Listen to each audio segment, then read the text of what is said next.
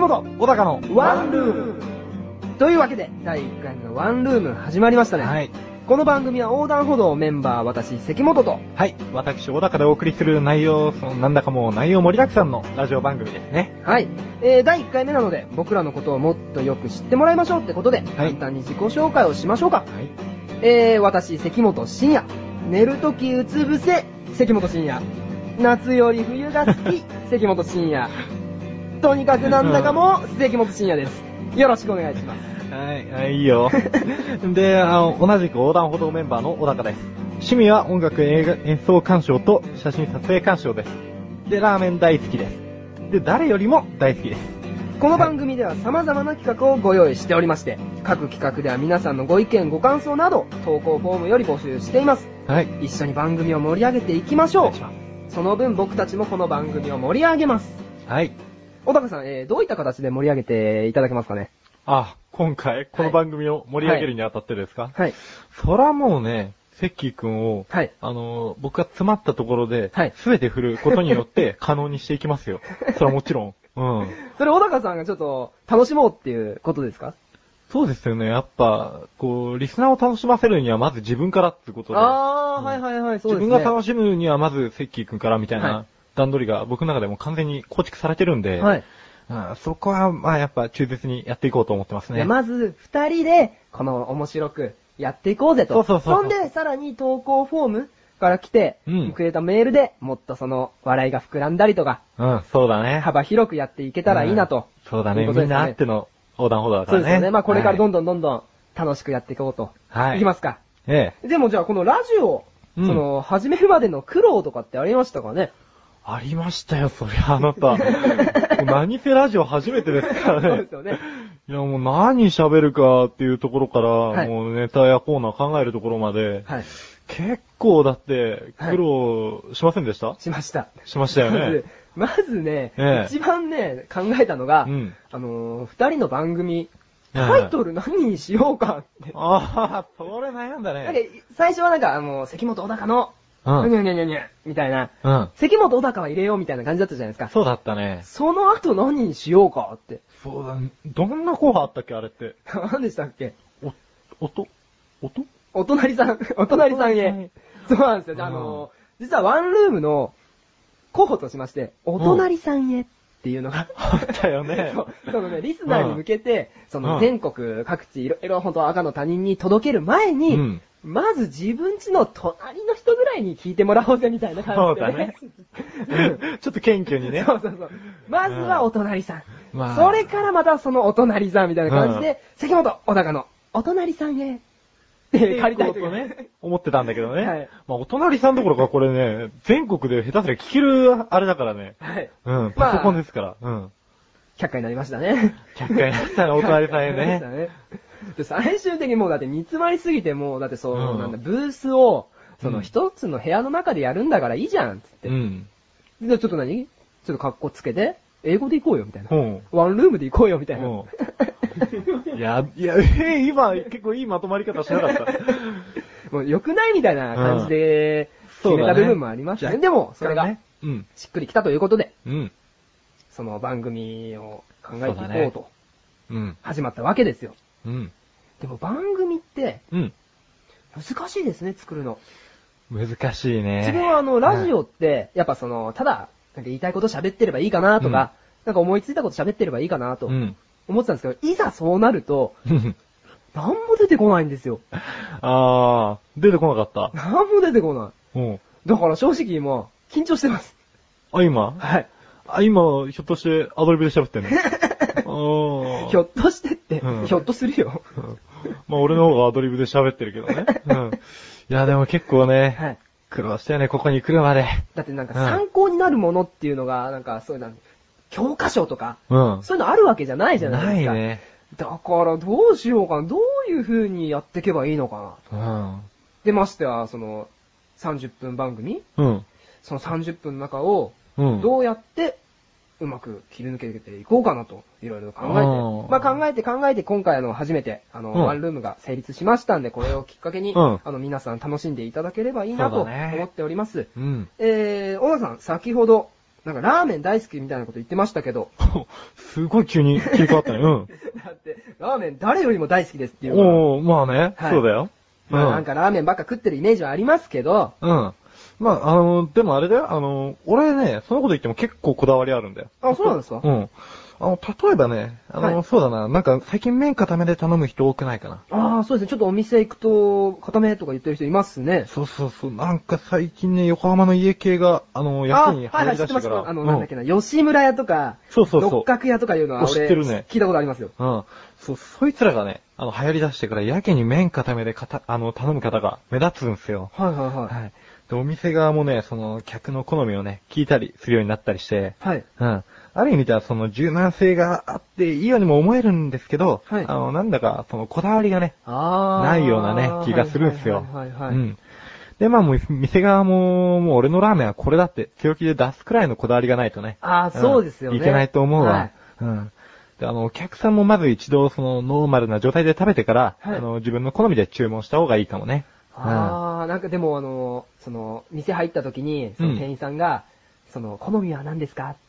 うん油多めですか？みたいな、そういうこと聞くの、ちょっと義務みたいな感じがしますよね。ああ、そうだね。はいそういえばさ、あの、はやめで頼むのとも、あの、麺ってありだと思うんだけど。やばめですか？あ、うん俺あんま聞いたことないですね。うん。まあ、あれ、スープに絡みやすいからっていうのもあるんだけどさ、はい。まあ、そういうので頼むのもいいよってお勧めしようと思ったんだけど、さっきくん固め派だよね。自分は固めですね。うんなんで？その方が早く食べれるじゃないですか。おあーそんな身も蓋もない。はい、うんでは、それではここで CM で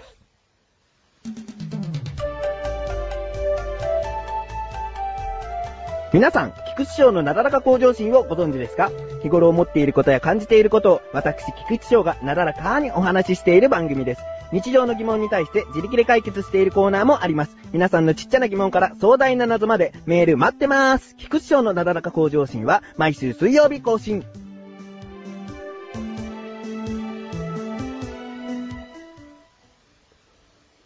では一発目のコーナー。はい。このコーナーでは人生いろいろと起こり得る危機をいかにうまく回避するかをシミュレーションするコーナーです。お、行きましょうあなたならどうする？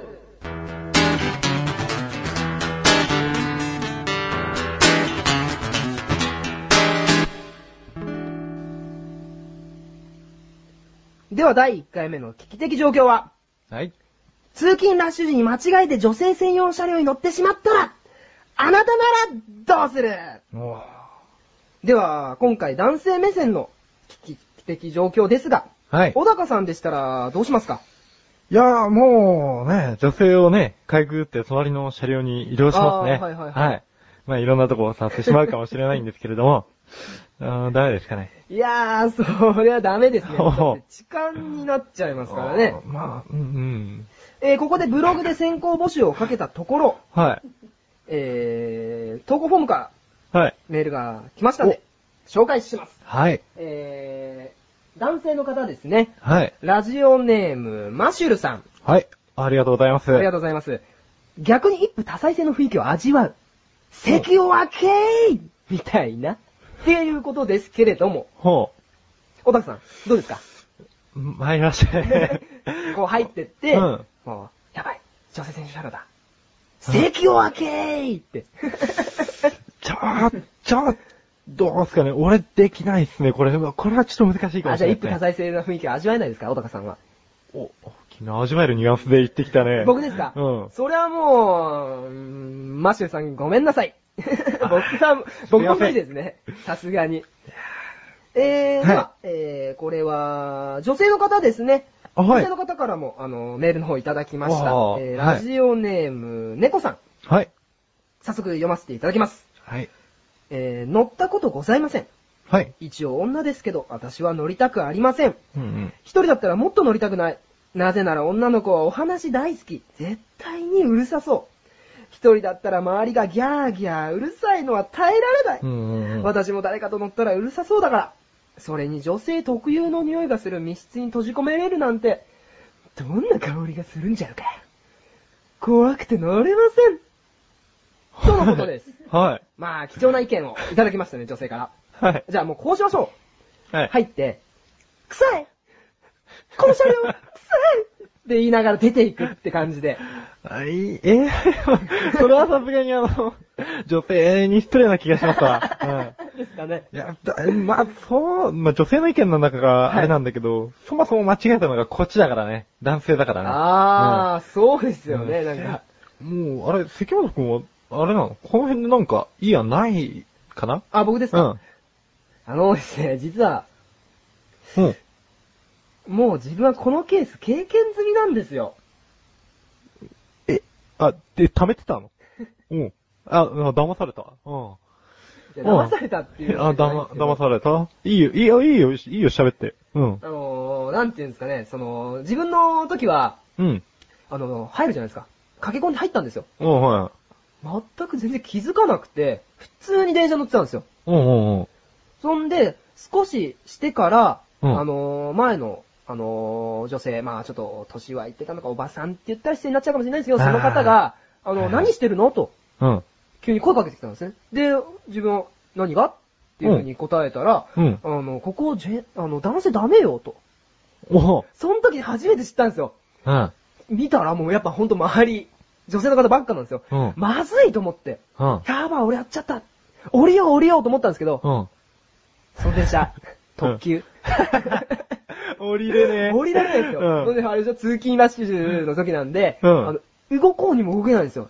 うわ、最悪だね。はい、やっぱりその、押しつぶされるとか、やっぱそういうほんとぎゅうぎゅうなんで、むやみに動いたらなんか、なんか言われちゃうんじゃないかなと。うん。でも、そのおばさんからのうん攻撃、早く降りなさいよと。うんうんうん。ってきて、もう周りの人もそれ気づいて、うん。この人、何、痴漢みたいな周りの目が痛いんですよ。